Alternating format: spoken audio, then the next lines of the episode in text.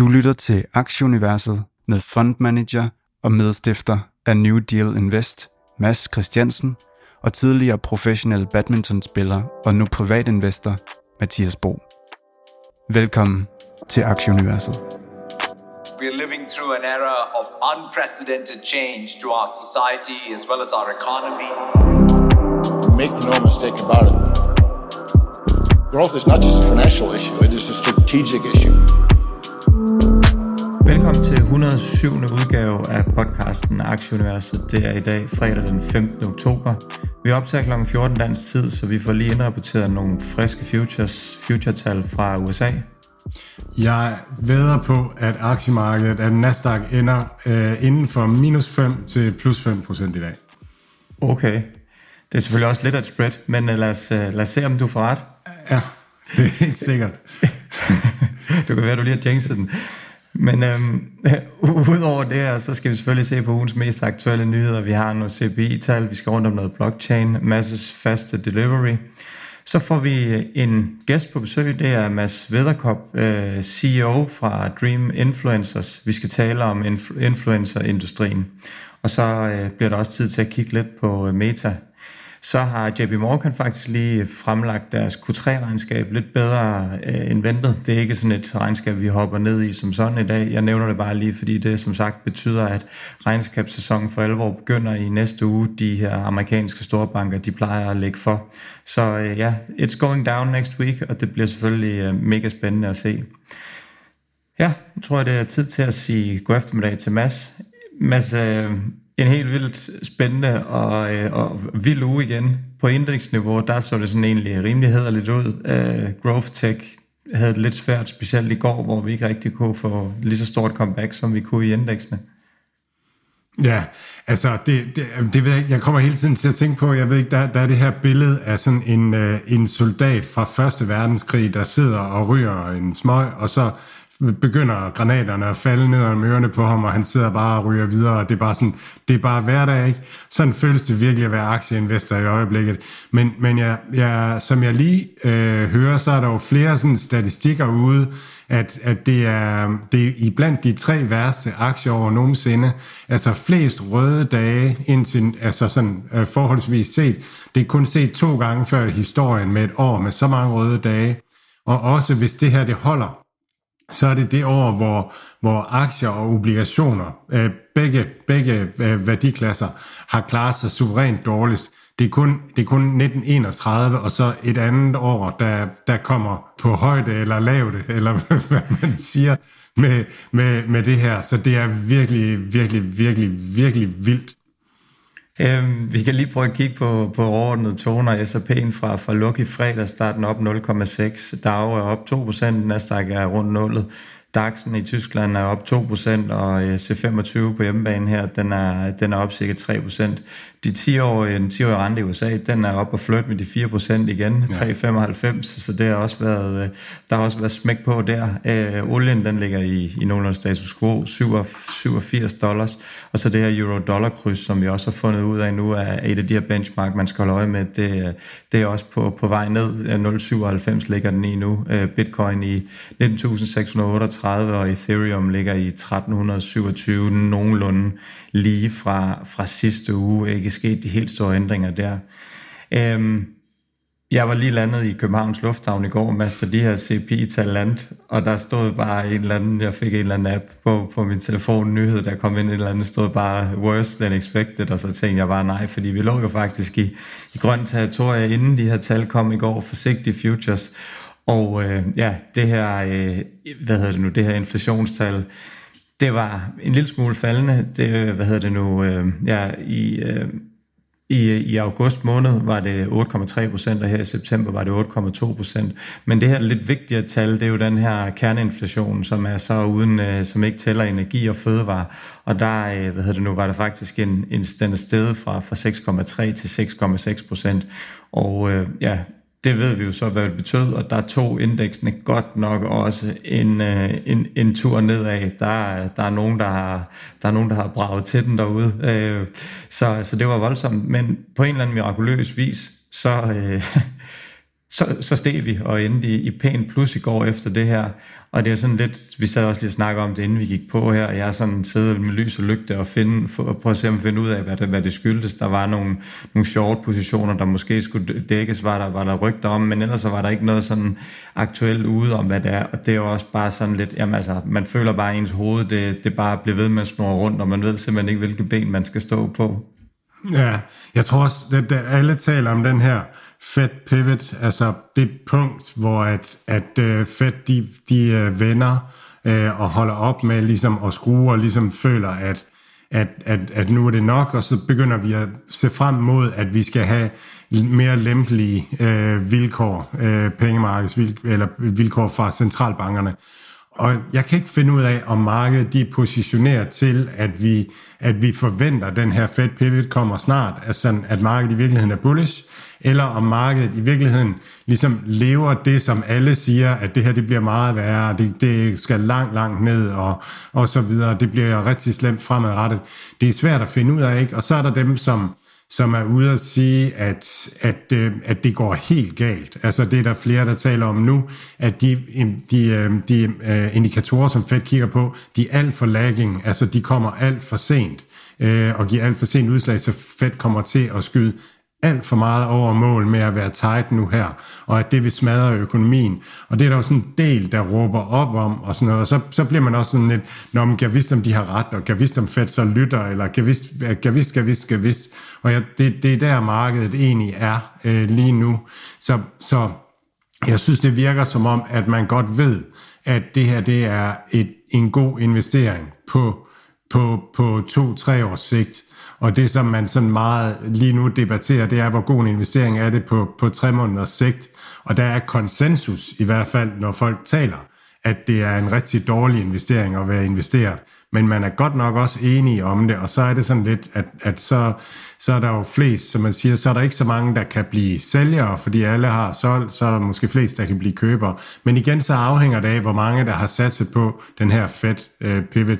Så der er bare total forvirring derude.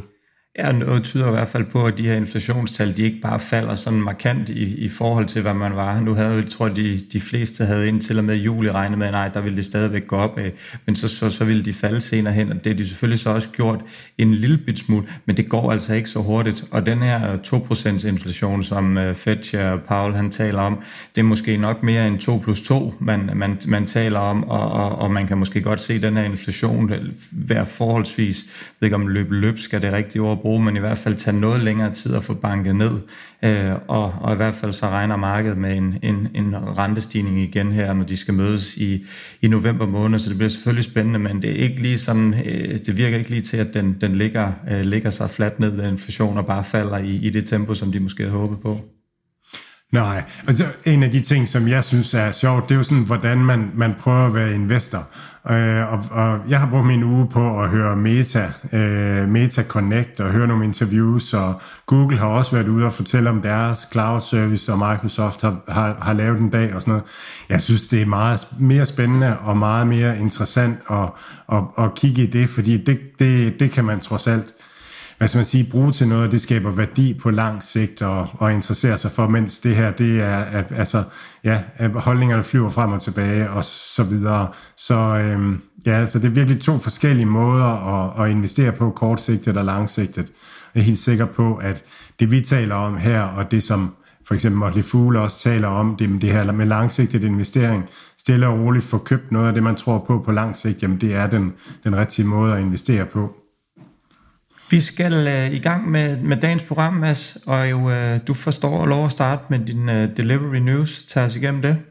Ja, Delivery Hero laver en øh, AdTech-platform nu, øh, hvor, øh, hvor bidding bliver lige til for små og mellemstore virksomheder. Så det er simpelthen en måde at gøre det nemt for små og mellemstore virksomheder at kunne lægge reklamer ud for deres produkter, hvad de nu har lige nu øh, og så videre. Og det er noget af det, jeg taler om, når jeg siger, at e-commerce platformene, at de bliver konkurrenter til Facebook øh, og Google øh, på, på, på, øh, på produkter. Så er Delivery Hero, nej, Deliveroo, øh, den britiske øh, food delivery øh, virksomhed, er, er ude med en ny type dark store, de kalder Deliveroo Hub, og øh, det er sådan en, en dark store, hvor at, at bude kan gå ind og samle det, de skal levere hjem øh, til folk, øh, men man kan også hente det, man har præbestilt hjemmefra på nettet, men nu kan man også, ligesom på McDonald's, så kan man også gå ind på en stander inde i butikken, og så lige, øh, og så lige øh, øh, bede om de varer, man skal have. Så det minder lidt om McDonald's eller et apotek, sådan, hvor, man, hvor det kommer ud via en robot, så siger det klang, klang, klang, og så har man 10 røde æbler liggende, eller, eller et eller andet. Så er der, øhm, så har, har øhm, DoorDash og øhm, Uber været presset af en amerikansk øh, lovforslag om, at øh, gigworker, øh, gigworkere skal, skal have sikret deres arbejdsmæssige rettigheder. Så der skal det reguleres på en eller anden måde. Og, og det er jo sådan, altså jeg ser det, jeg ser det her gigarbejde som den nye måde, hvor folk selv får mulighed for at tage ansvar for deres øh, arbejdsliv og selv stykke det sammen, som de vil. Og, og det bliver et problem for de her platforme, hvor at, jeg tror på DoorDash er, er, er der langt de fleste arbejder relativt få timer om ugen på platformen, men supplerer det til andet arbejde eller studieliv eller, eller et eller andet. Så hvis, hvis DoorDash skal lave en regulær ansættelseskontrakt og ordne forsikring og pension og alt sådan noget, og de skal have en eller anden overenskomst om, hvornår vedkommende skal arbejde, så går ideen lidt af det. Så, så det er lidt den gamle verden mod den nye verden, øh, som jeg ser det. Jeg så et tweet fra en, som, som er gig-arbejder. Han skrev, at uh, my hourly freelance rate is two to three th- times uh, what I get paid by my employer.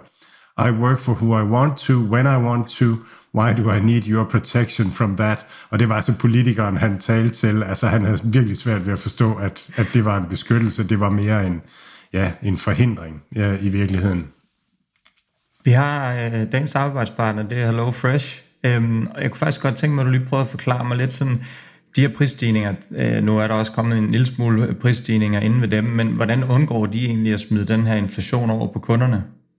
Jamen, HelloFresh er jo, er jo en, en ung forretningsmodel i de tidlige stadier, så dels ved at skalere, så kan de undgå øh, prisstigninger øh, fordi at de, de reducerer omkostningssiden per salathoved, de, de sender afsted. Øh, så har de også en mere fleksibel værdikæde, så på den måde, at, at hvis salathovedpriserne stiger rigtig meget, jamen så, så får vi bare ikke så meget salat. Altså så får vi flere bønder, eller, eller hvad det nu ellers kan være. Så, så, så den er meget mere fleksibel, og det er en fordel i sådan en inflationær tid, at man ikke er nødt til simpelthen pine død og have have, have cherrytomater på hylderne, som man er ude i supermarkederne, koste, koste hvad det vil. Så det er en kæmpe fordel øh, i sådan et, et miljø her. Og de talte om på deres sidste øh, kvartalsregnskab, netop det her med, at de egentlig så prisstigningerne i supermarkedet som noget, der forbedrede deres relative øh, konkurrenceevne. Så øhm, ja, så efter hvad de selv siger, så bliver deres pris relativt bedre og bedre i forhold til det, man får i supermarkedet. Så det burde, og logisk set, altså sådan, når man forstår værdikæden, øh, jamen så, så giver det også super god mening, at det er den vej, øh, det skal gå. Øhm, og så kan vores lytter jo oven i købet få rabat, øh, hvis, de, øh, hvis de køber man hopper bare lige ind og taster aktien, så får man 30% på første og anden kasse, 10% på tredje og fjerde kasse, og det her tilbud, det gælder kun nye kunder. Vi skal lige over til øh, Disney. Der har du en, øh, en historie fra, fra dem. Ja, deres uh, CEO Bob Chapek, han var ude og tale om Next Generation Storytelling. Øh, og, og det han talte om der, det var, øhm, det var, det var, det var, det var metaverse øh, at, at, at han er begyndt at spekulere på, hvordan, hvordan bliver storytelling i, i fremtiden. Disney har jo til alle tider været et storytelling øh, virksomhed, både i deres temaparker og, og deres øh, net services osv. Så, øhm, og, og det, det, det kommer meget i, sådan i, det er meget i tiden nu. Øhm, Nvidia var, øh, taler om deres Omniverse, øh, Mark Zuckerberg, som vi kommer ind på i del 3, taler om metaverse, som bliver det mm, formentlig den næste platform, man, man forbruger øh, underholdning på film og indhold og, og sådan nogle ting. Og så er der jo nogle nye muligheder, det vil sige, at, at historiefortællingen skal tilpasses til det. Og sådan meget apropos, så er Disney ude at søge øh, en advokat til at arbejde med emerging technologies, og det inkluderer NFT, blockchain, metaverse og decentralized finance. Så de er, de er godt klar over, hvor, hvor internettet bevæger sig henad øh, fremadrettet og, og skal med på den. Og det er egentlig spændende, om Disney sådan kommer med som et tech-virksomhed nu her. Altså de er jo med i gang med at og, og lave deres øh, streaming bundle med Hulu og øh, ESPN øh, kommer derpå og, øh, og Disney Plus øh, og arbejder meget med det. Har været før Netflix med at få reklamer på øh, der, så, så de, de er, er godt på vej sådan fremad forrest i det hele. Nogle, der også er godt på vej fremad, måske ikke aktiekursmæssigt, men uh, i hvert fald med ekspansion af Coinbase, de udvider også lidt. Ja, de, er, de har fået licens i Singapore. Jeg tror, sidste uge snakkede vi om, at de har fået licens i Holland. Øh, og i den her uge, der er det så øh, Singapore, som de kommer i. Så, øh, så de kommer ud over verden. Og sådan apropos kryptovalutaer, så Farfetch, den her luksus e-commerce platform, de, øh, de åbner nu op for, at man kan betale med seks forskellige øh, kryptovalutaer. Men øh, når man er klar i checkout, så scanner man bare QR-koden, hvis man har sin crypto wallet. Så, øh, men øh, det ved jeg ikke, Mathias, om, om du vil omsætte dine bitcoin til tasker lige nu. Ja, det, nej, jeg, jeg, jeg, jeg ved ikke engang, hvad til det. du bliver helt mundlam. Nej, jeg, jeg, jeg, synes, det er hårdt. Jeg synes, det er hårdt at kigge på porteføljen i øjeblikket. Også kryptoporteføljen, det må jeg indrømme. Jeg tror ikke, jeg skal købe noget som helst andet end mad, så jeg kan holde korpuset i gang. Øhm, vi skal lige blive lidt i det her space. Der er jo den her retssag, en historie, vi har talt om før. Crypto.com kom i 2021 til at overføre 10, 10,5 millioner australske dollars til en kvinde, som skulle have haft 100 nu er den her retssag startet i USA, og øh, Crypto.com de vil naturligvis have deres penge tilbage. Hun er ikke helt så vild med den idé, og hun har allerede købt fire huse øh, og overført 19 millioner til en øh, dan, danske kroner til en malaysisk konto. Hun blev så her i marts måned i anholdt i Melbourne Lufthavn, men, øh, men bebuder sin udskylder og udskylder siger simpelthen, at hun vidste ikke, at, øh, at øh, hun var eftersøgt, eller øh, ja, hun var eftersøgt, og hun vidste heller ikke øh, omkring det her. Hun, hun troede simpelthen, hun har vundet en, en konkurrence. Øh, størstedelen af de her penge, de er nu sidst opbetalt tilbage, men der mangler stadigvæk øh, 14 millioner kroner, som hun, øh, hun prøver at holde, øh, holde fat i. Så altså, jeg vil sige, hvis Crypto.com ikke vinder den retssag, så, øh, så, så, så står verden ikke længere, men uh, man ved jo selvfølgelig aldrig. Uh, der er i hvert fald, der, det lugter i hvert fald lidt af, at uh, hun godt ved, at hun ikke har vundet konkurrence.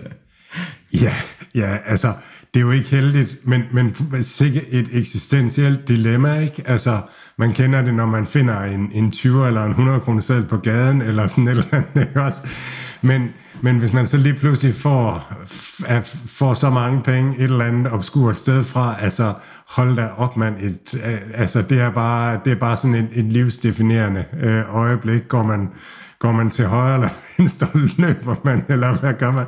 Ser man så på gaden og løber, eller, eller hvad gør man? Altså, hold nu op, mand. Og det er digitalt og uvirkeligt og, og sådan noget, ikke? Altså, ja, bare, bare interessant at tænke over.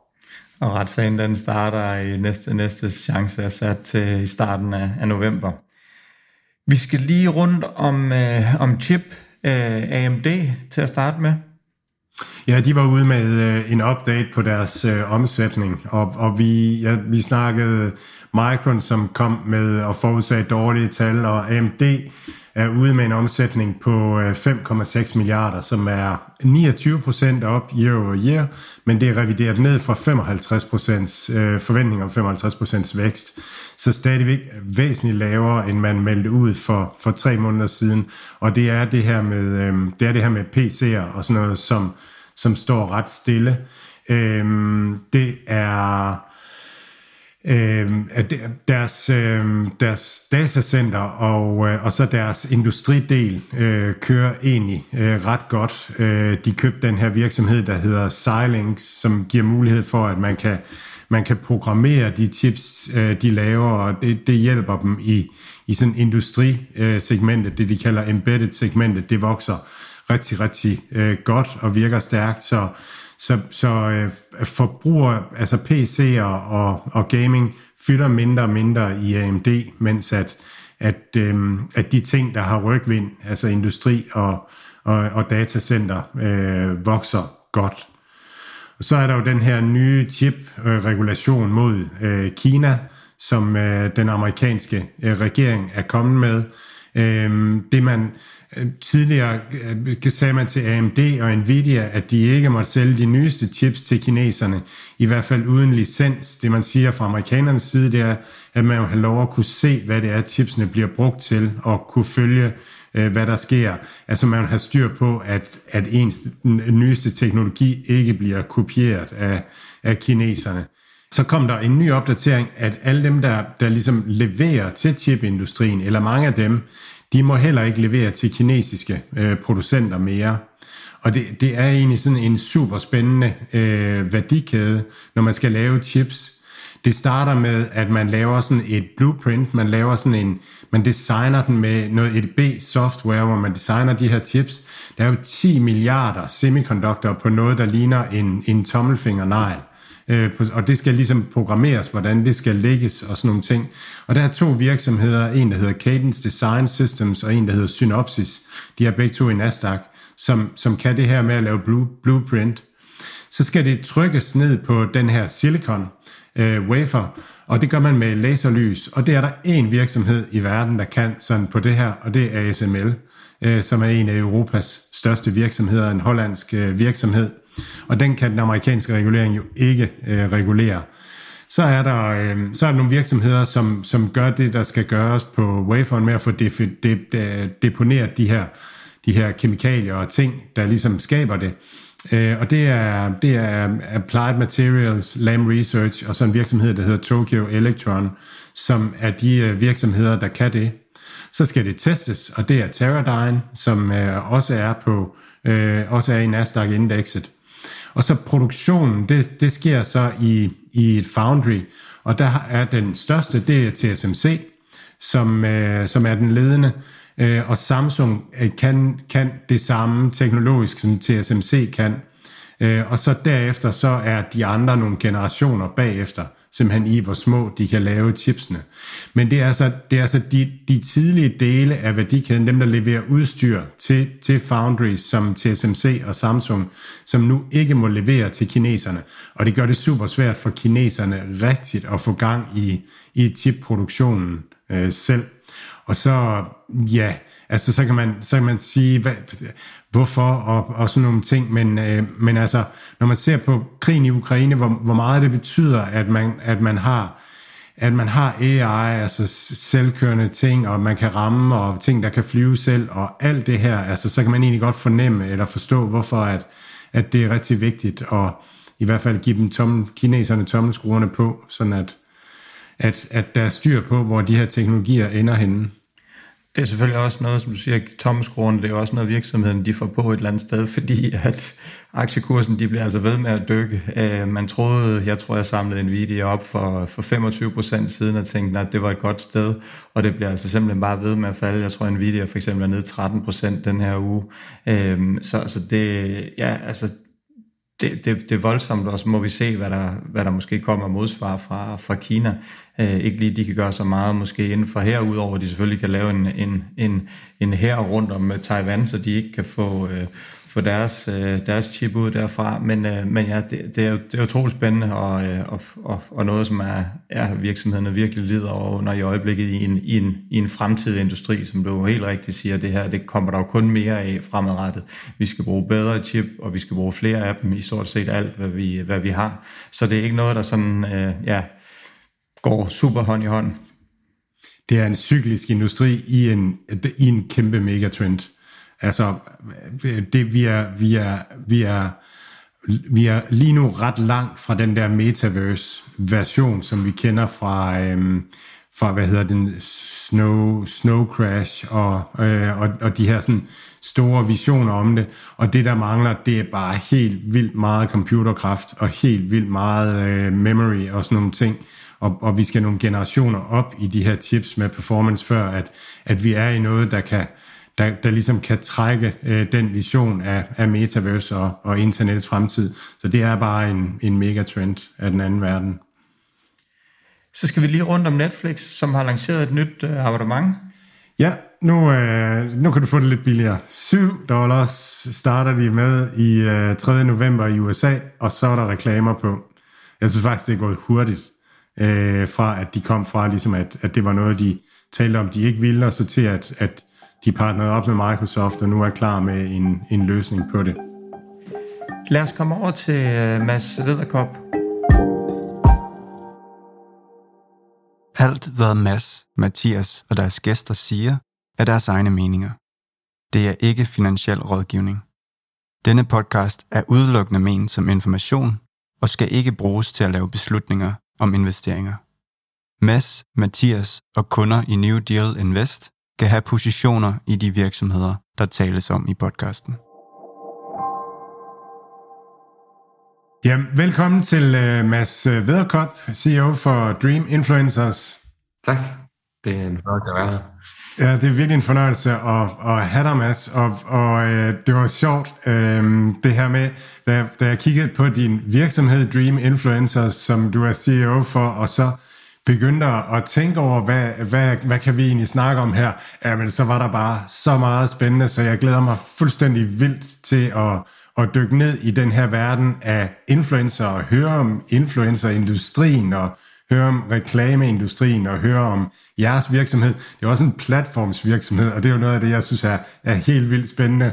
Og jeg har sådan en idé om, de der influencers, de ikke altid lige sådan nødvendigvis kan være til at holde styr på. Det er i hvert fald mit indtryk. Men vil du ikke starte med lige at fortælle lidt om din baggrund, og så din vej til Dream Influencers? Det Øhm, jeg er sådan måske arketypen på, på iværksætter. Jeg er gymnasiedropout øhm, og droppet ud i oktober og november 2014 af HHX, der gik i 2G øh, for at starte øh, det, som i dag stadig hedder Quick Order og stadig eksisterer i, i bedste velgående. Øhm, og, øh, og drev det øh, sammen med mine fantastiske co-founders og, øh, og alle de mennesker, der har været der i en, en 7-8 år. Øh, og nået til et punkt med den forretning, hvor vi har været igennem en, en fusion med en norsk kollega, og vi var blevet, blevet en 70 mand, og, og det gik godt. Øh, og så på tiden, så fandt jeg ligesom ud af, at nu var baby blevet voksen, øh, og jeg skulle noget nyt.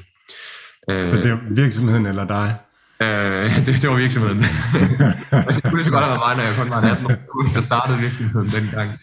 Øh, men, men virksomheden var blevet voksen, og, og, og klar til at stå på egen ben. Øh, så, så, så det at være det rigtige for mig til at, at skulle videre til noget andet.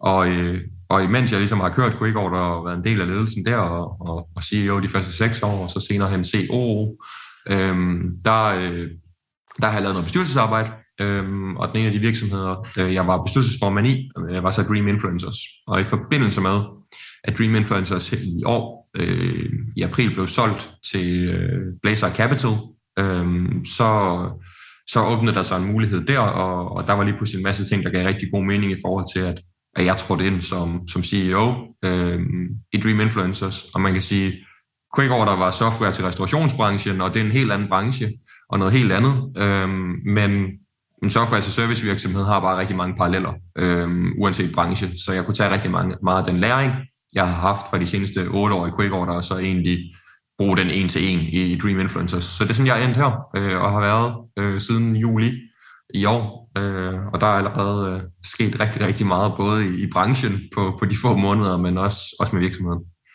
Vi er jo, øh, Mads og jeg, vi er sådan to gamle røvhuller nu her, den her influencer industry, som er, som er utrolig spændende og i, i, i bedste velgående, og som, og som du rigtigt er inde på, vokser helt sindssygt meget.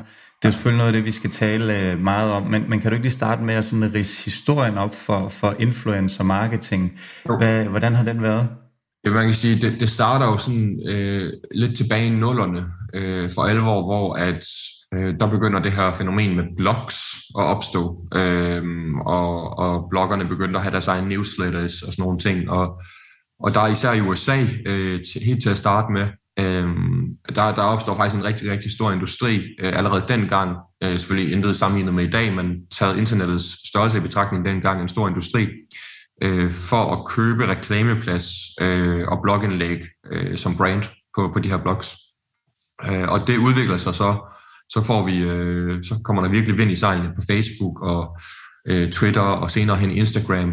Øhm, og, og det udvikler industrien til, at at man rykker faktisk lidt audience fra de her blogs over øh, på, på de lidt hurtigere kanaler, øh, Facebook og, og Instagram, øh, og egentlig også, også YouTube på det her tidspunkt, øh, da vi begynder at ramme de sådan, tidlige 10'ere. Øh, og, og der begynder, Google kommer med sit partnership program, og øh, Facebook får også øh, sådan øh, verified badge, og, og Twitter gør det samme. Så der begynder ligesom at opstå sådan en, en underskov af øh, både makroinfluenter øh, på online-delen, fordi det har jo altid været en ting med makroinfluenter, at man kunne hyre en, en kendis og lave et collab med dem osv. Det har man brugt i reklameindustrien i mange år. Men der, hvor det virkelig øh, blomstrer, det er mikroinfluenter øh, på, på det her tidspunkt. Og der er en masse virksomheder, der får øjnene op for, at hvis man kan bruge de her personer, som har en lille dedikeret følgerskare, som øh, har enormt høj engagement rate, øh, hvis man kan bruge dem til ligesom at pushe sine budskaber eller kampagner, så får man rigtig, rigtig gode resultater. Øh, og til at starte med så vi det på, på YouTube og Facebook og senere hen Instagram. Øh, og, og det var jo sådan i helt early days, der var det jo ikke et reguleret marked. Så der måtte du gøre hvad som helst. Der var ikke nogen lovgivning omkring, øh, omkring influencer marketing. Øh, så, øh, så på den måde, der kan man sige, der kunne du lave post, uden du tilkendegav, det var reklame og sådan noget. Øh, så, så der var virkelig et slaraffenland for virksomhederne i starten. Og så blev det mere og mere reguleret, øh, og algoritmerne blev strengere, fordi at Meta, øh, som det hedder i dag, altså Facebook, øh, og også Google, fandt jo lige pludselig ud af, at at virksomhederne kunne købe reach meget billigere gennem de her influencers, end de kunne gennem deres egen ads managers. Øhm, så de begyndte at begrænse organisk reach øhm, på, på platformen for at tvinge virksomhederne tilbage på annoncekontorerne. Og så skulle virksomhederne lige pludselig til at tænke anderledes. Og så blev det meget mere omkring community building og autenticitet øhm, og blive en del af influencers DNA, end, end bare at pushe en masse rabatkoder og produkter ud gennem influencer. Øhm, og så, Mads, der, Åh, oh, undskyld. Jeg kunne godt tænke mig at høre, Mads, fordi det er jo sådan gået lidt fra, fra gamle dage, at øh, Ronaldo, der, der øh, reklamerer for øh, JBS under, øh, underbukser, eller hvad de hedder, alle kender Ronaldo. Men øh, nu her, i specielt i Danmark, er der jo helt vildt ekstremt mange influencers, som tjener gode penge på det, har rigtig mange følgere, som ikke har været et minut på, på tv, og som i hvert fald, du kunne nok nævne de første 20, som masser jeg aldrig nogensinde har hørt om før. Så, så det er jo lidt ligesom, specielt i Danmark, måske også andre steder, der er det jo gået lidt væk fra at være fodboldspiller, eller øh, hvad det nu er til. Kan du ikke lige tage os igennem den rejse, hvor, hvor, øh, hvordan at, at det er opstået? Jo, men der sker egentlig det, at øh, det er en kombination af to ting. Øh, der sker øh, på den ene side det, at brandsene finder ud af, at de her mikroinfluenter faktisk øh, har en højere øh, return on investment, øh, fordi at de skal på det her tidspunkt bare have nogle produkter, øh, og det, det er meget lav kost ved for rigtig mange virksomheder, øh, og det er klart, hvis du laver noget med Ronaldo, så koster det millioner. Øh, så samtidig med det, så begynder der at, at ske sådan en, jeg ved ikke, om man skal kalde det psykologisk ting, men, men der begynder at være et skift i forbrugeradfærd, hvor at, og, og det, det faktisk skifter stadig er i gang og bliver stærkere og stærkere, men vi går mere og mere over til at købe på baggrund af anbefalinger øh, og, og research, øh, fordi at viden bliver rigtig nemt tilgængelig på internettet. Så, så er det pludselig anbefalinger fra venner og familie og research, og mikroinfluenter passer med i den kasse. Øhm, fordi de her mikroinfluenter er nogle små, tight communities, hvor folk interagerer med hinanden og med den her øh, person, som er influenten. Og, og den influenten falder egentlig ned i den her Friends, Family and Fools kasse, hvor vi får, får anbefalinger fra. Og oven, oven i det, så falder de faktisk også ind i search, fordi at der er det her skift, hvor at især øh, Gen Z, de googler ikke ting, de Instagrammer ting, eller Facebooker ting, eller TikToker ting, øhm, for at finde, hvis de skal finde en restaurant, så går de ikke på Google og skriver top 10 best restaurants in Barcelona. Nej, de, de går ind på, på Instagram, og så finder de et hashtag med mad i Barcelona, og på den måde finder de deres restaurant. Så det passer også ind i search. Oven i det, så begynder, hvor, så begynder vi som forbrugere at ret hurtigt at gennemskue de her celebrity endorsements, fordi det er blevet sådan offentligt kendt, at men det er ikke nødvendigvis, fordi Ronaldo synes, at øh, JBL-underbukser er de bedste underbukser. Det er fordi, at han får 2 millioner dollar for at stå i den. Så det, det mister sin autenticitet.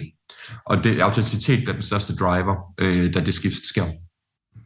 hvad er, altså, det giver mening, men, men hvad, hvad er det sådan, hvad er det, der, der gør det? Altså, der er noget, som må være, være iboende hos os mennesker, altså at, at, at når vi har en købeadfærd, så, altså, vi, vi må ligesom have en, en, øhm, en affinitet til en bestemt købeadfærd, en, en, en ting, der gør, at vi gerne vil købe, og du siger det her med, at man øh, friends and family, som, som anbefaler noget. Men er der, altså, hvor, hvor, hvor passer teknologien ind i hele den her rejse? Er det, hvad er det, der gør det muligt at komme fra det ene sted til det andet sted? Vil du prøve at tage den teknologiske rejse? Ja, altså man kan sige, vi er jo blevet, vi er gået fra, hvis man sådan tænker helt før internettets tid, jamen der, der vidste vi ligesom det, der kom ud i magasiner, og det, der kørte på Flow TV, og så det vores omgangskreds kunne fortælle os, til vi i dag står et sted, hvor at, altså, der er jo ikke noget, du ikke kan finde svar på på internettet længere. Øhm, men så er der jo samtidig sket det her skred, hvor at for, lad os bare sige, for 6-7 år siden, der var kvaliteten af det, vi kunne finde svar på, faktisk måske højere på internettet, øh, og mere troværdigt.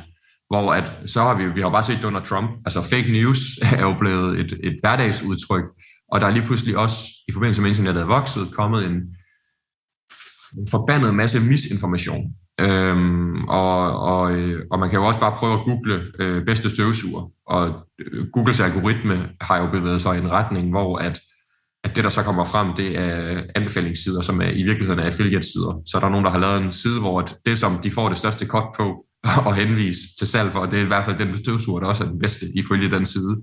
Og det vil være det, der kommer op i Googles algoritmer. Det har de så et lille opgør med lige nu, hvor de her comparison sites og recommendation sites, de bliver nedprioriteret øh, i Googles algoritme. Men, men det er en udvikling, der har været igennem mange år, som har gjort, at vi kunne ikke længere helt kun stole på det, som vi googlede os til længere, eller det, som vi kunne finde på internettet. Så vi havde ligesom brug for nogle autoriteter, øhm, som vi så kunne stole på.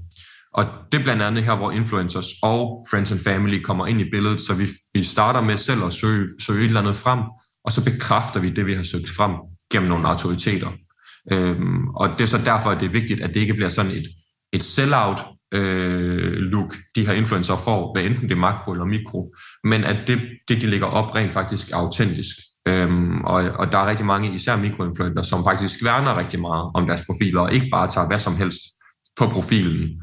Øh, og det er nok også en læringsrejse, som der har været sådan i influencer-communityet, at du må ikke bare blive sådan en tv-shop, hvor hver uge så er der et eller andet nyt produkt på, på, på din profil, fordi så mister det fuldstændig sin autenticitet, og så bliver, er du ikke længere den her autoritet.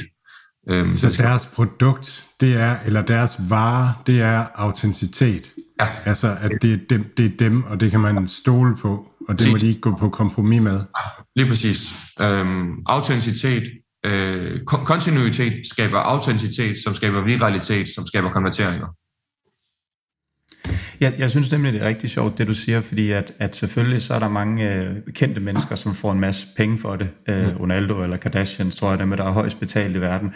Så er der nogle kendiser, som bare får en, øh, en eller anden øh, ting til at putte noget på øjnene, som, som gør det. Og det vil samme måde ikke specielt øh, hvad hedder sådan noget, reliable på, på dansk, at de reklamerer for det.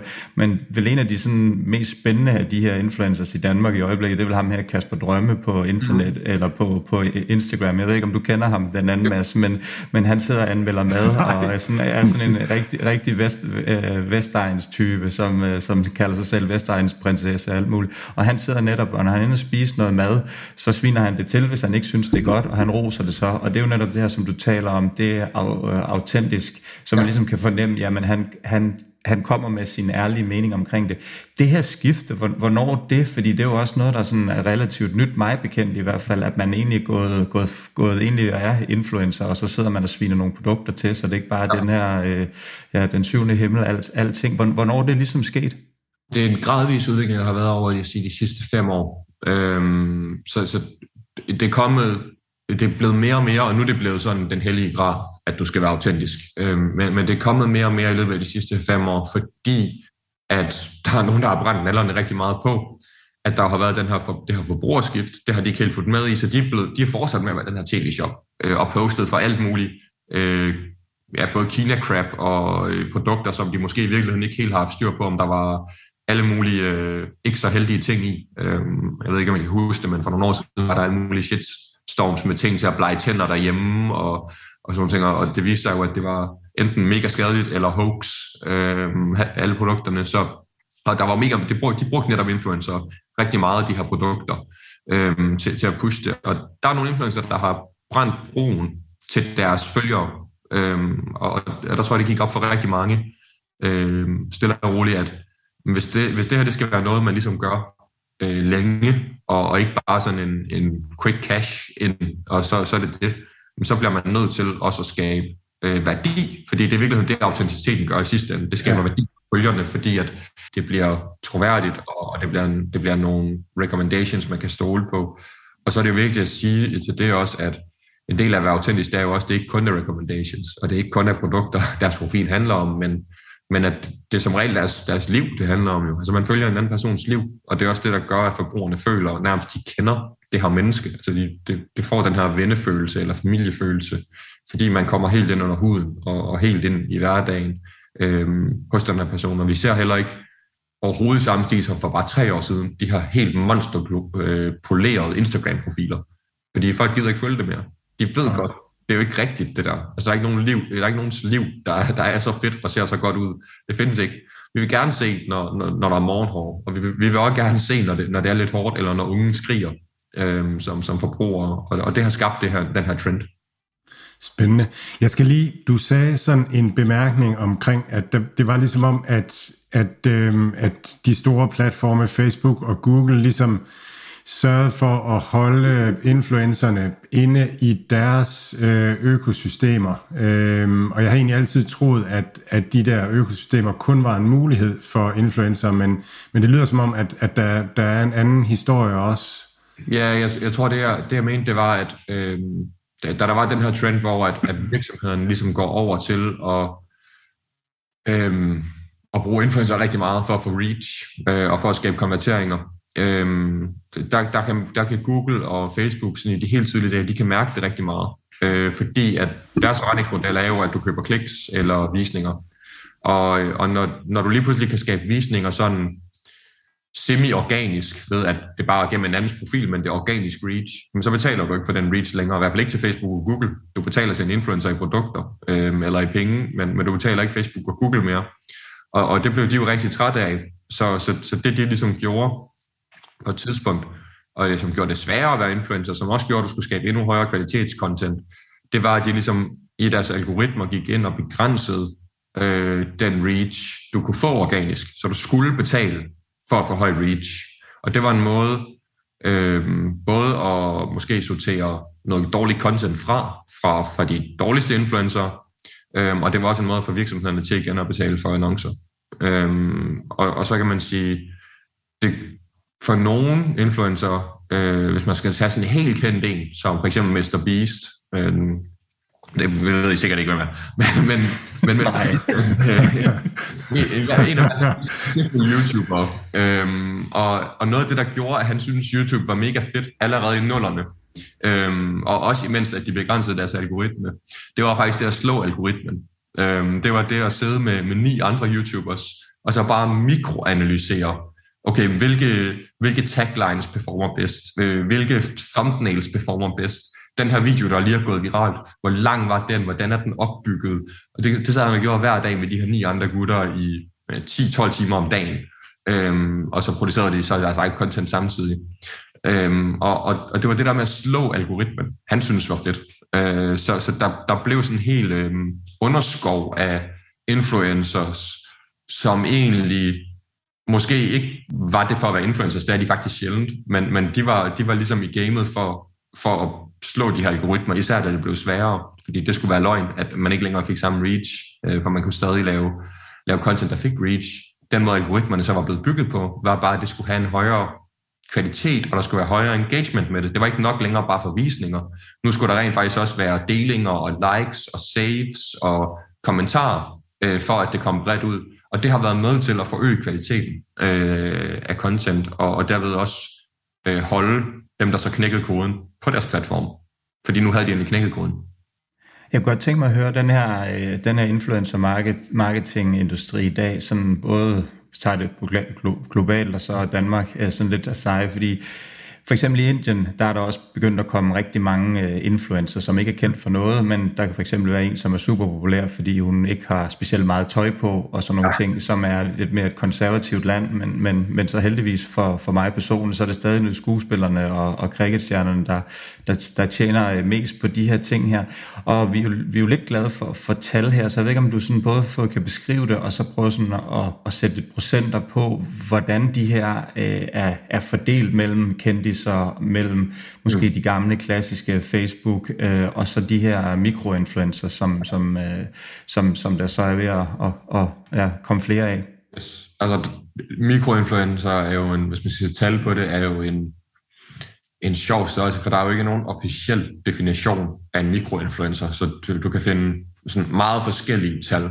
Men hvis du kigger på mikroinfluencer-industrien, som vi jo er en del af, øh, og ligesom tager, øh, hvor meget der bliver betalt øh, til mikroinfluencer på, på årlig basis, så er der lavet nogle undersøgelser, som viser, at øh, det i øh, 2020 var 10 milliarder dollars, der blev brugt øh, i betaling til, til mikroinfluencer på verdensplan, øh, og det i 21 var 13 milliarder dollars, der blev brugt øhm, på, på betaling til mikroinfluenter. Det er 30 procent, Mathias. Hvad siger, hvad siger Jeg regnede det bare ud for Mathias, det var 30 procent. ja, præcis. Og, og, og, i, og i år ser det ud til, øh, de seneste tal, jeg har set, ser det ud til, at vi lander, det, der er lidt uenighed om det endnu, øh, for året er ikke slut, men, men et sted mellem 17 og 19 milliarder dollars, øh, som er blevet brugt på at betale mikroinfluenter øh, på verdensplan. Ja. Øhm, så det siger lidt om den vækst, der er i mikroinfluenter lige nu, øhm, fordi det er selvfølgelig klart, at, at når markedet øh, vokser øh, så eksklusivt øh, år over år, så er også fordi, der kommer nye til øh, på markedet og tilbyder sine services. Et andet godt eksempel på, hvor meget den her industri vokser, er, at, og det er sådan bare influencer marketing generelt, det, det er en mix af både makro og mikro og nano, øhm, men i, øhm, i 2020, øhm, der var der 3% af virksomheder, der havde et dedikeret influencer marketing budget på verdensplan. Øh, spurgt frem til, øhm, til udgangen af 21, så er vi oppe på 59 procent, øh, som har et dedikeret budget til mikroinfluenter. Øh, så det, det siger ligesom noget om, hvor stort fokus det også har fra øh, alle de brands, der er derude, som bruger de her øh, mikroinfluenter. Øh, så, så, så på den måde, så er der en eksplosiv vækst lige nu øh, i mikroinfluenter, og, og vi, ser, vi ser også, at, at der bliver lavet større og større øh, makro deals, altså hvor meget man betaler for en makroinfluencer laver noget, øh, bliver vildere og vildere. Så, så, så... Ser, ser du noget potentiale i, at uh, Mads begynder at komme på TikTok, eller for eksempel lave dansevideoer? Var det noget, du, du tror, du kan sælge? Altså nu ved jeg ikke, hvor godt Mads han danser, men hvis jeg han... Tror, han, jeg tror, han danser ret fedt, faktisk. Ja, du, du så, gætter rigtigt, hvis du, ja. hvis du gætter, gætter. Det gør du. så så det, det tænker jeg, det kunne da faktisk sagtens være noget. Vi har faktisk ja. øh, en profil, som hedder på vores platform, så det er sådan noget old man clown, clown, clown dans. ja. ja. Og, okay, øh, ja, okay. Nå, vi, vi slutter her med det her i hvert fald, så, så tager vi lige, øh, lidt videre her. Vi skal, jeg, jeg vil gerne høre noget om, om jeg, jeg vil gerne høre noget om, øh, om, om dels om, hvor digital influencer marketing er, og så også, hvad det er for nogle platforme, der, der trender øh, øh, inden for influencer marketing. Øhm, influencer marketing er, er meget, meget digitalt, forstået på den måde, at der, hvor de har kommunikationen med størstedelen af deres følgerskare, øh, det foregår online. Og det foregår primært øh, i dag, i hvert fald hvis vi kigger på et europæisk perspektiv, øh, på Instagram og TikTok. Øh, det er de to store kanaler. Øh, så kan man kigge lidt mere sådan i trends, hvad vokser mest, hvad vokser hurtigst. TikTok er jo nyt, så det, det, det voksede voldsomt meget. Øhm, men hvis man kigger på det seneste års data, øh, så er, er de virksomheder, som bruger influencer marketing, der er øh, 50% af dem øh, bruger TikTok nu. Øh, det ser vi ikke helt herhjemme endnu. Der er vi lidt bagud. Men hvis man kigger på sådan en verdensplan, så 50% bruger TikTok. Øh, sidste år, der var det nogenlunde sammen. Der var nogenlunde 50 procent. Så der har ikke været en helt stor vækst i virksomheder, der er begyndt at bruge TikTok. Og jeg tror, det har noget at gøre med, at vi sådan er lidt på vej ind i nogle usikre tider, og TikTok er stadig nyt for rigtig mange. Og når vi som virksomheder går ind i usikre tider, så gør vi det, vi ved, der virker. Vi reverter back til, til de ting, som altid har fungeret, og vi gør mere af det. Så vi smider måske ikke lige en million efter et eksperiment, øh, som vi måske har været mere tilbøjelige til de sidste fem år. Øh, men det, der er interessant, det er, at Instagram, og det pop, det understreger lidt den pointe.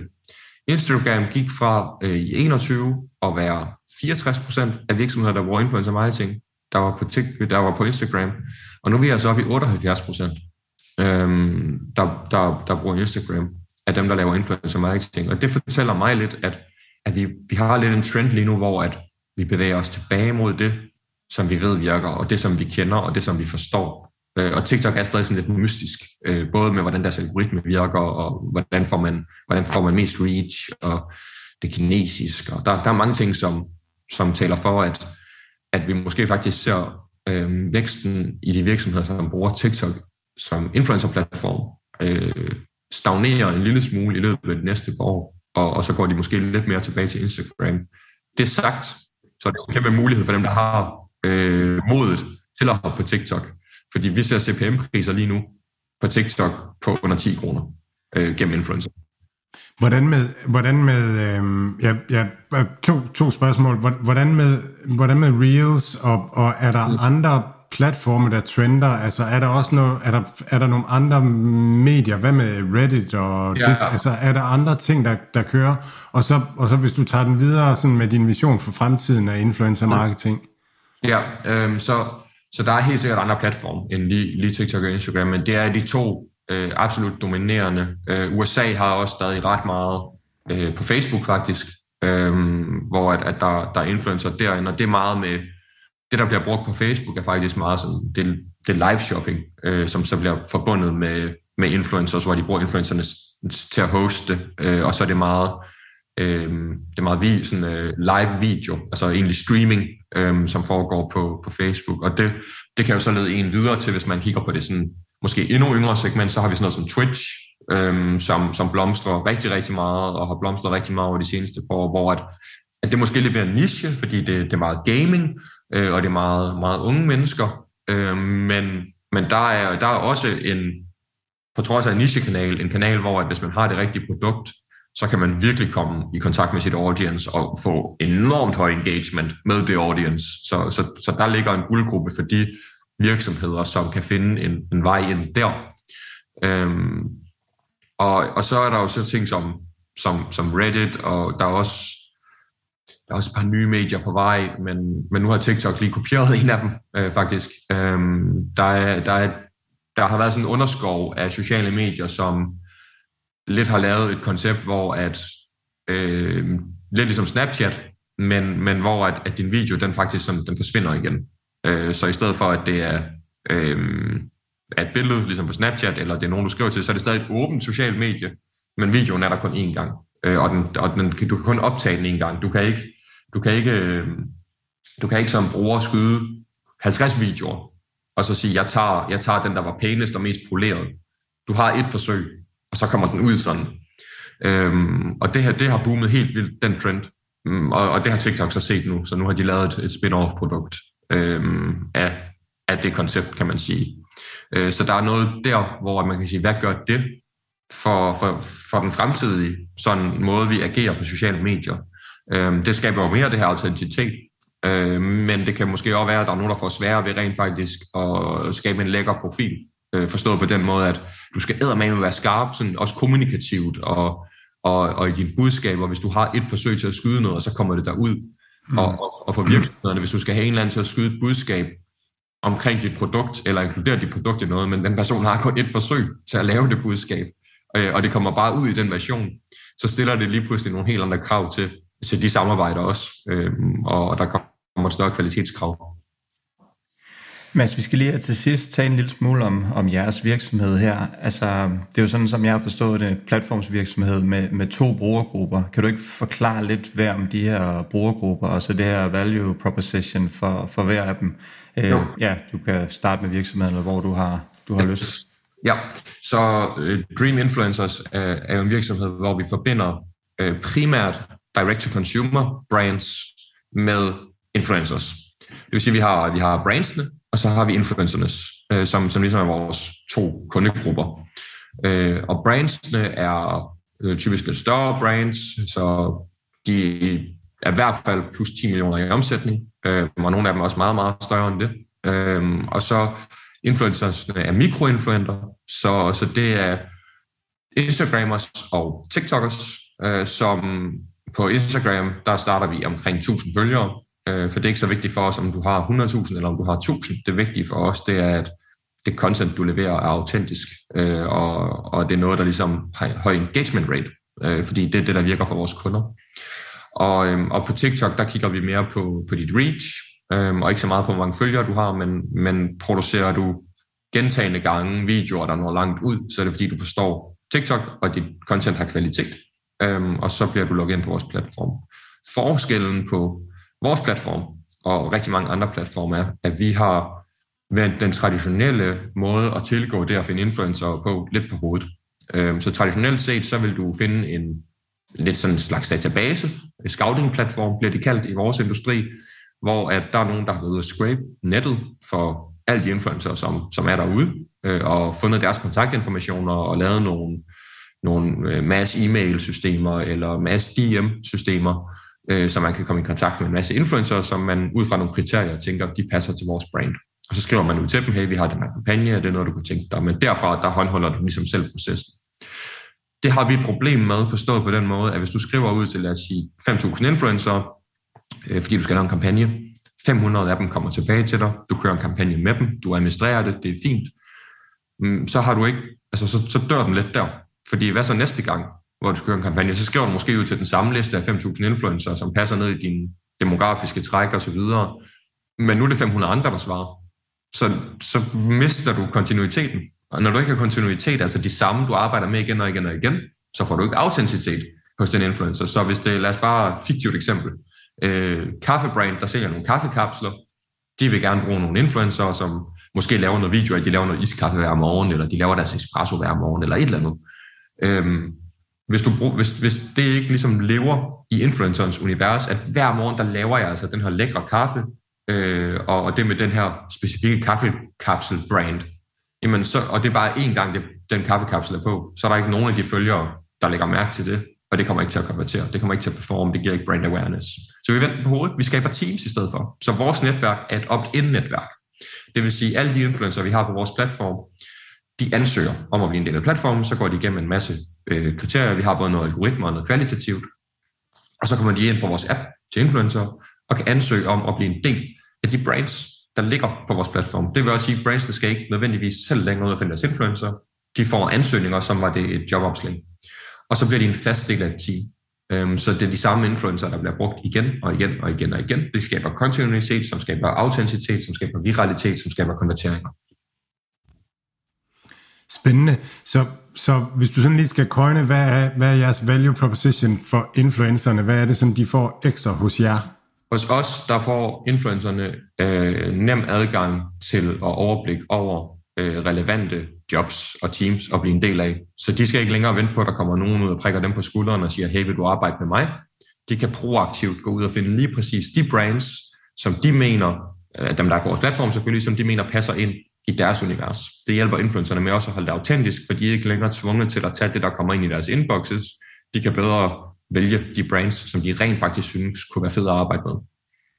Så, så I aggregerer efterspørgselen for, ja. for influencerne, og så er der vel også for, altså der er vel en masse kvalitetskontrol, at de ja. ligesom samler data og, og, og ser, at folk øh, performer ja. Ja, det er øh, og så videre.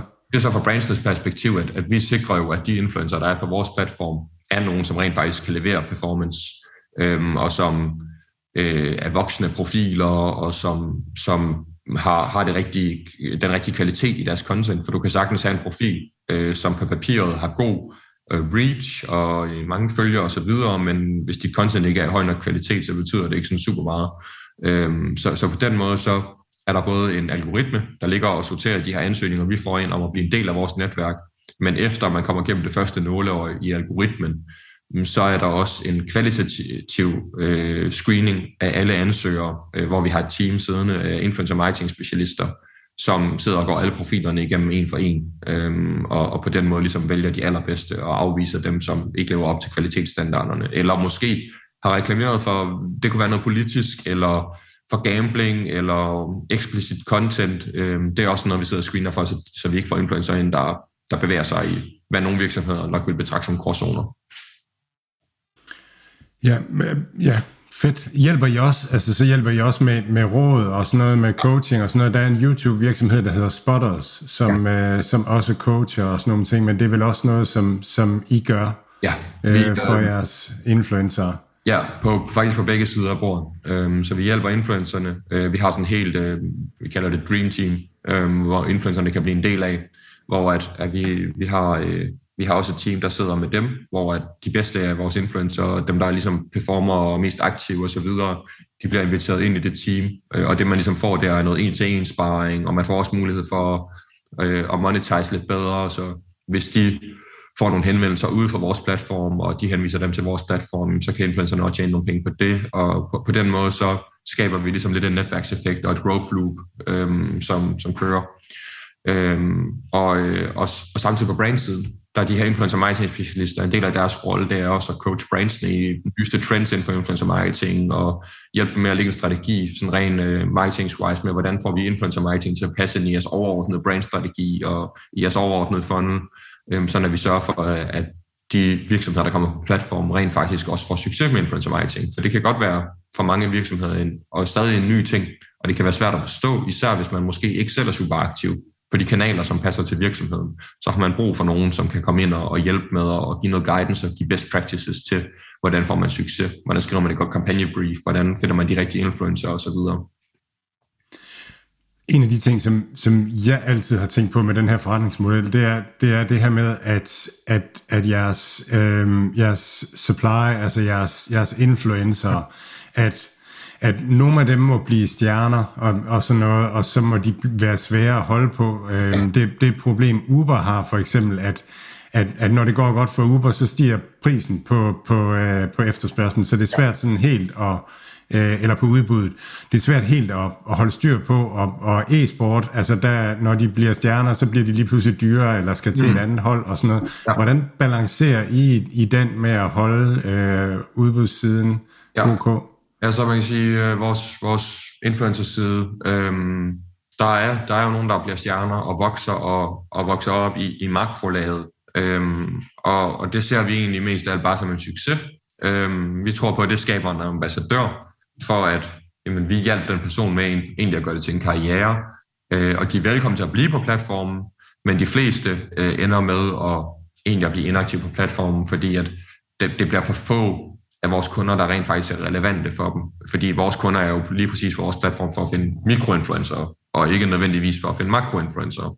Så når de bliver makro, så det der typisk sker, er, at øh, så, så går de ud og står på egne ben. Det gør de i en periode, så finder de ud af, uh, det der med at sende fakturer og CVR-nummer og moms og bogholderi og rent faktisk at drive en forretning, øhm, det, det, det er sgu lidt kedeligt. Og så er der typisk, øh, så går de typisk ud for en manager øh, eller et agency, som ligesom står for, for alle de der, i deres øjne, kedelige ting, så de kan fortsætte med at bare lave det kreative arbejde, som, som er det, de er så dygtige til, og, og som, som de lever af. Simpelthen så spændende at, at, at have dig med, øh, Mads. Og, øh, og, og, og vi havde jo aftalt, at, at vi gjorde det her i to etapper, mm. øh, fordi at, at der var så meget at, at snakke om. Så, øh, så, så vi, vi dykker mere ned i influencer marketing og, og snakker noget mere om digitale reklamer og, og ja. hele den her værdikæde næste gang, og lidt mere klog på, på det hele. Så tusind tak for fordi du vil være med nu, og så glæder vi os til at tale med dig i næste uge også. Jamen i lige måde, det var en fornøjelse. Hvad tager du med for det her interview med Mads? Mads. Jamen jeg tager, ja, jeg tager et, øh, ja, hvornår var det? Det var det der med gammel Mads øh, og, og ny Mads, et eller andet. Der var jeg, lidt, der var jeg lige lidt i tvivl om, hvem du talte til, men så blev det lige pludselig klart. ja. Nå, Øh, jamen, no, et, et, ja, et, en ting, jeg kom til at tænke på en ting, jeg hørte et interview med Mark Zuckerberg, og kommer tilbage til det nu her, men han blev spurgt om TikTok og konkurrencen med TikTok, og så sagde Mark Zuckerberg, at, at, det, at de kom sent i gang ved Facebook med at lave Reels, fordi det passede ikke på hans billede af en social ting. Det føltes mere som en kort version af YouTube. Øhm, og, og, så, og så sagde han senere, og nu søger vi bare på godt indhold, og, øh, og så har det mindre betydning, hvem der laver det eller deler det.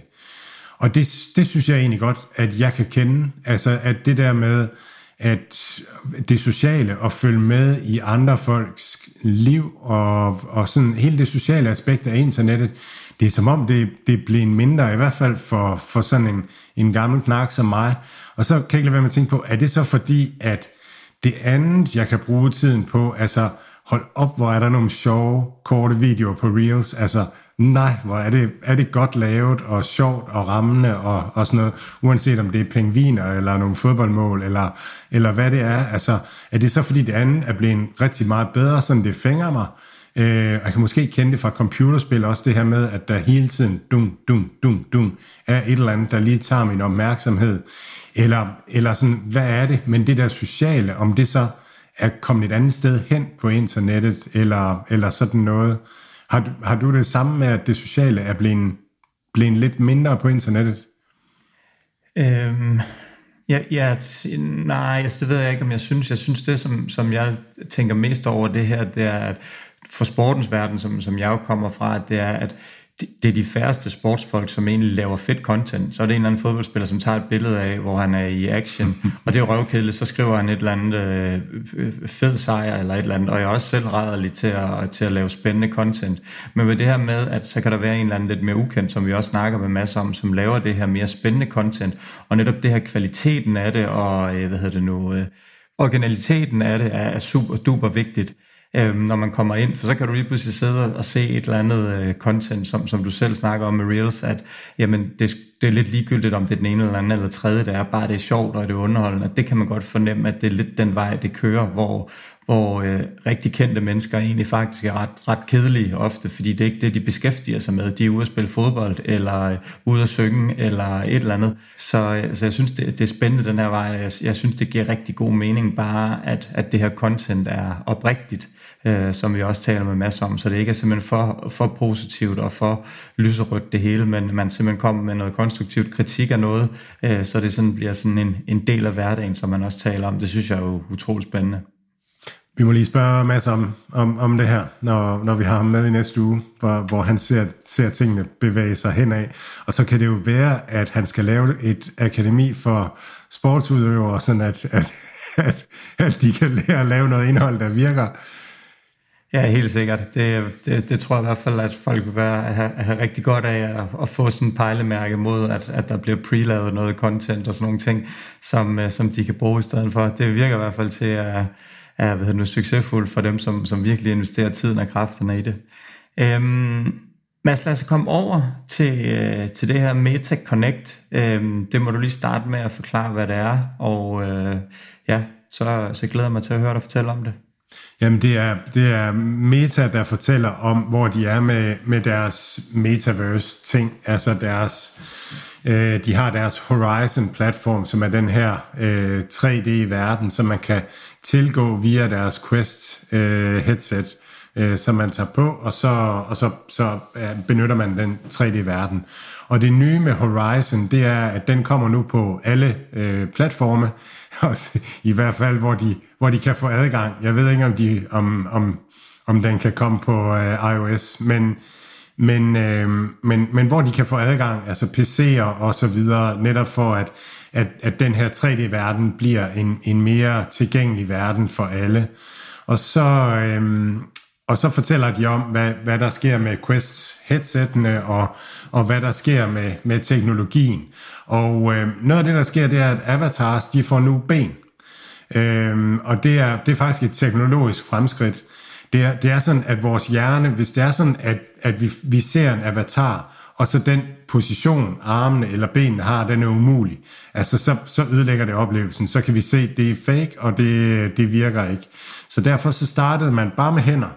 Og så efterhånden så fik man armene på, og nu er man så kommet dertil, at man kan sætte benene på, uden at det kommer til at virke skørt. Så det går stille og roligt fremad.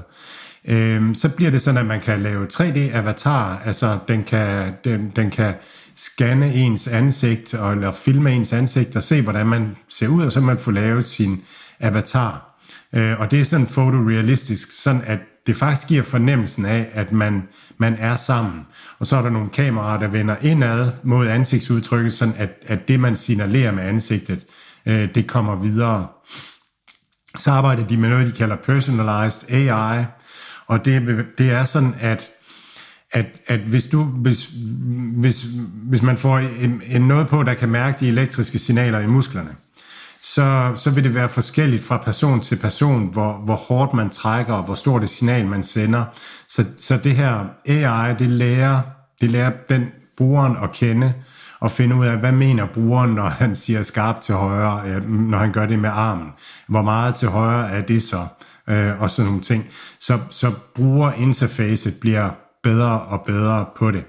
Den store nyhed, som kom, det var deres nye headset, som hedder Quest Pro, som er tænkt til arbejde.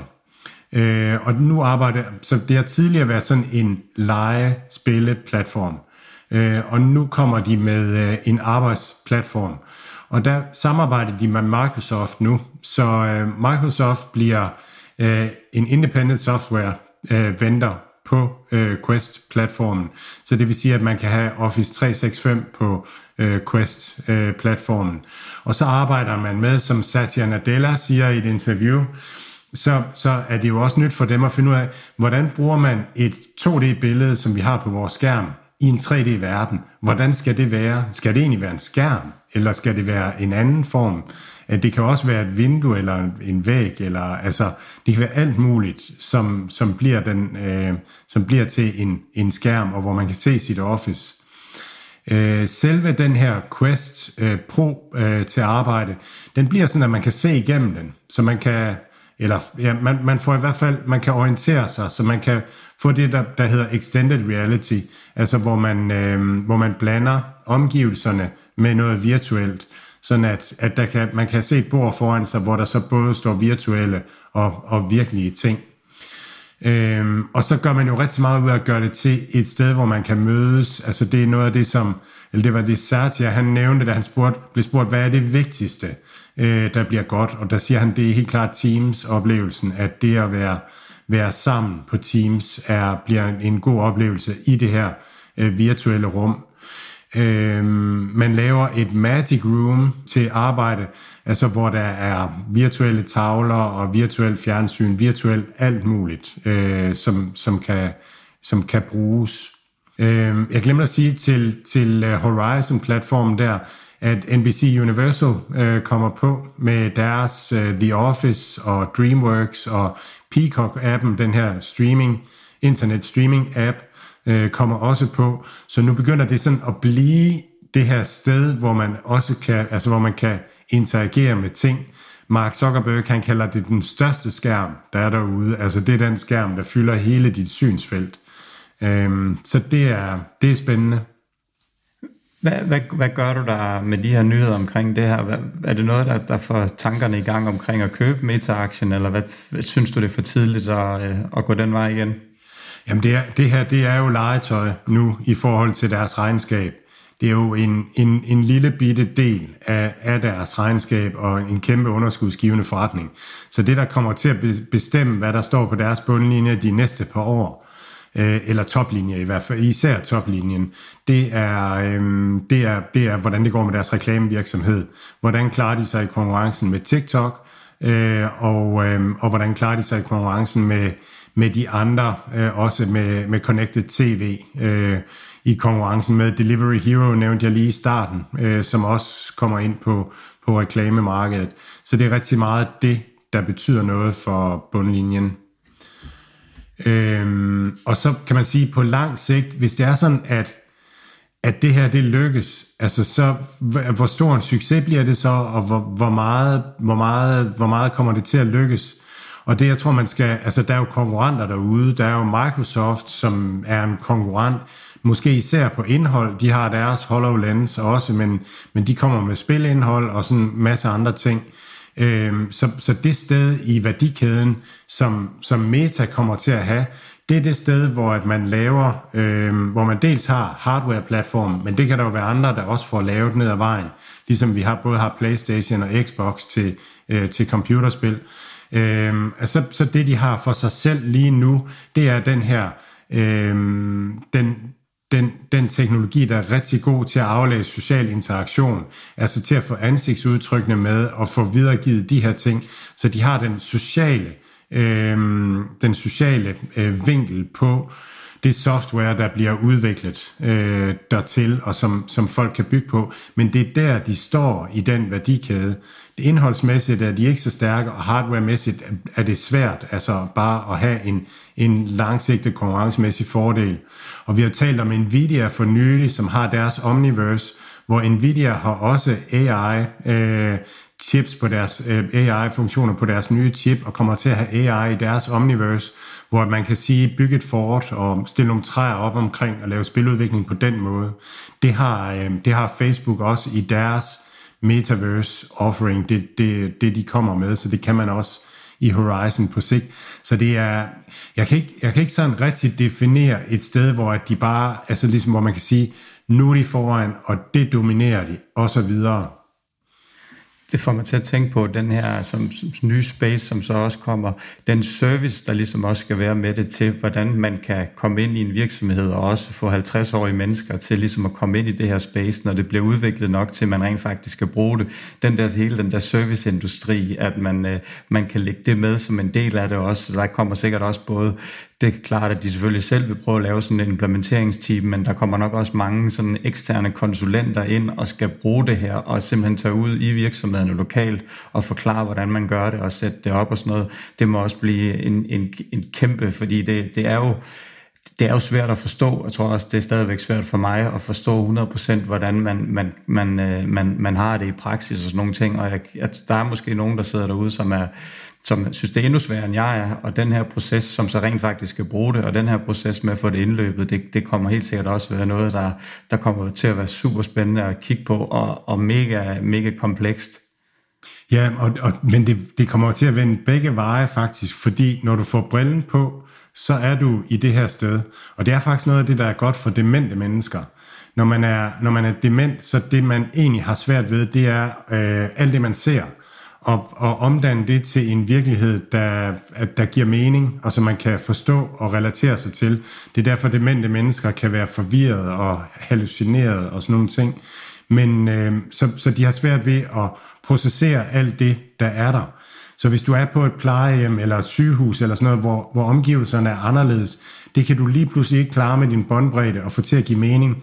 Hvis du så får en, en brille på, hvor der kører noget film fra gamle dage, en, en Morten Kork-film, du har set en masse gange, noget musik, du kender godt, øh, nogle billeder af, af, din, af din familie, og altså sådan nogle ting, nogle ting, du kender, og at, at der ikke er noget forstyrrende, fordi det er også det, der er med Metaverse, at at når man ligesom er lukket inden der, så kan man ikke blive distraheret af en bil på gaden, en fugl, der synger, eller et tv, der kører i baggrunden, så er man i den der, virksom, eller i den der virkelighed. Så, så det kan godt være, at det bliver nemmere, og at, at det kan noget for, for andre mennesker. Man lærer i hvert fald rigtig, rigtig godt i, øh, i, i metavers, øh, altså når man har de briller på, fordi man, man ikke bliver distraheret og er fuldt øh, opmærksom.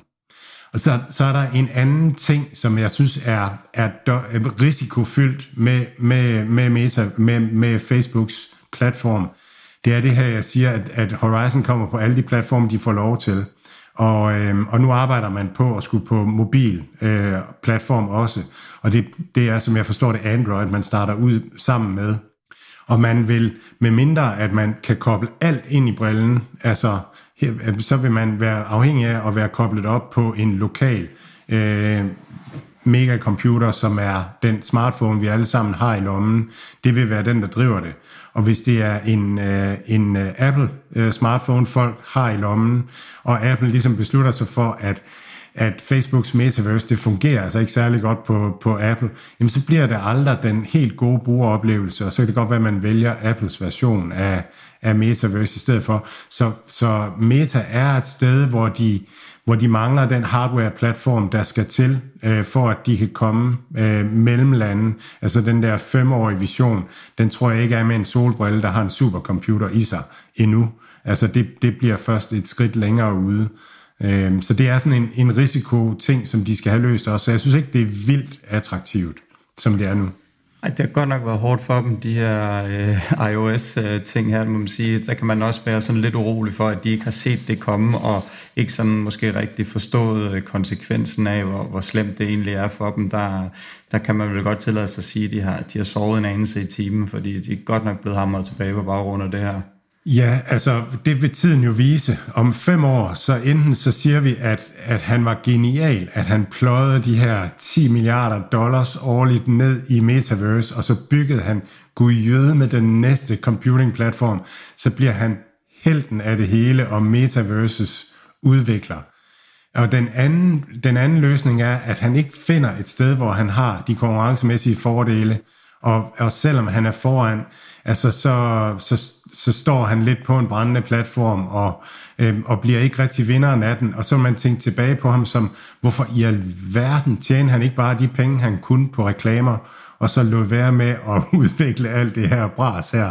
Og det er det, vi som aktionærer gætter på, om, om det er det ene eller det andet. Det, det er vildt spændende. Vi runder lige uh, futures, når Mads, inden vi lukker af. Det ser sådan nogenlunde ud. Uh, S&P'en er op 0,4. Dow er op 0,4, og uh, sjovt nok så er Nasdaq også op 0,4. Faktisk 0,39, 0,39, 0,39, det tror jeg, der aldrig har set før, at uh, det er fuldstændig ens. Uh, og uh, ja, vi kan håbe på en... Og hvis det, hvis det ender oppe, så bliver det første gang i aktieuniversets historie, at du ikke har lykkedes med at jinxe ja, øh, aktiemarkedet. Vi, vi ikke har fået jinxet det ned. Ja. ja vi, må, vi må se, hvordan det, det spiller sig af her resten af, af fredagen i hvert fald. Så, så ser det positivt ud lige nu. Så vi krydser fingre for en, en god afslutning på, øh, på ugen. Så er der kun tilbage at sige uh, god weekend til dig, Mads, og god weekend til alle lytterne derude, og vi er naturligvis tilbage igen i næste uge.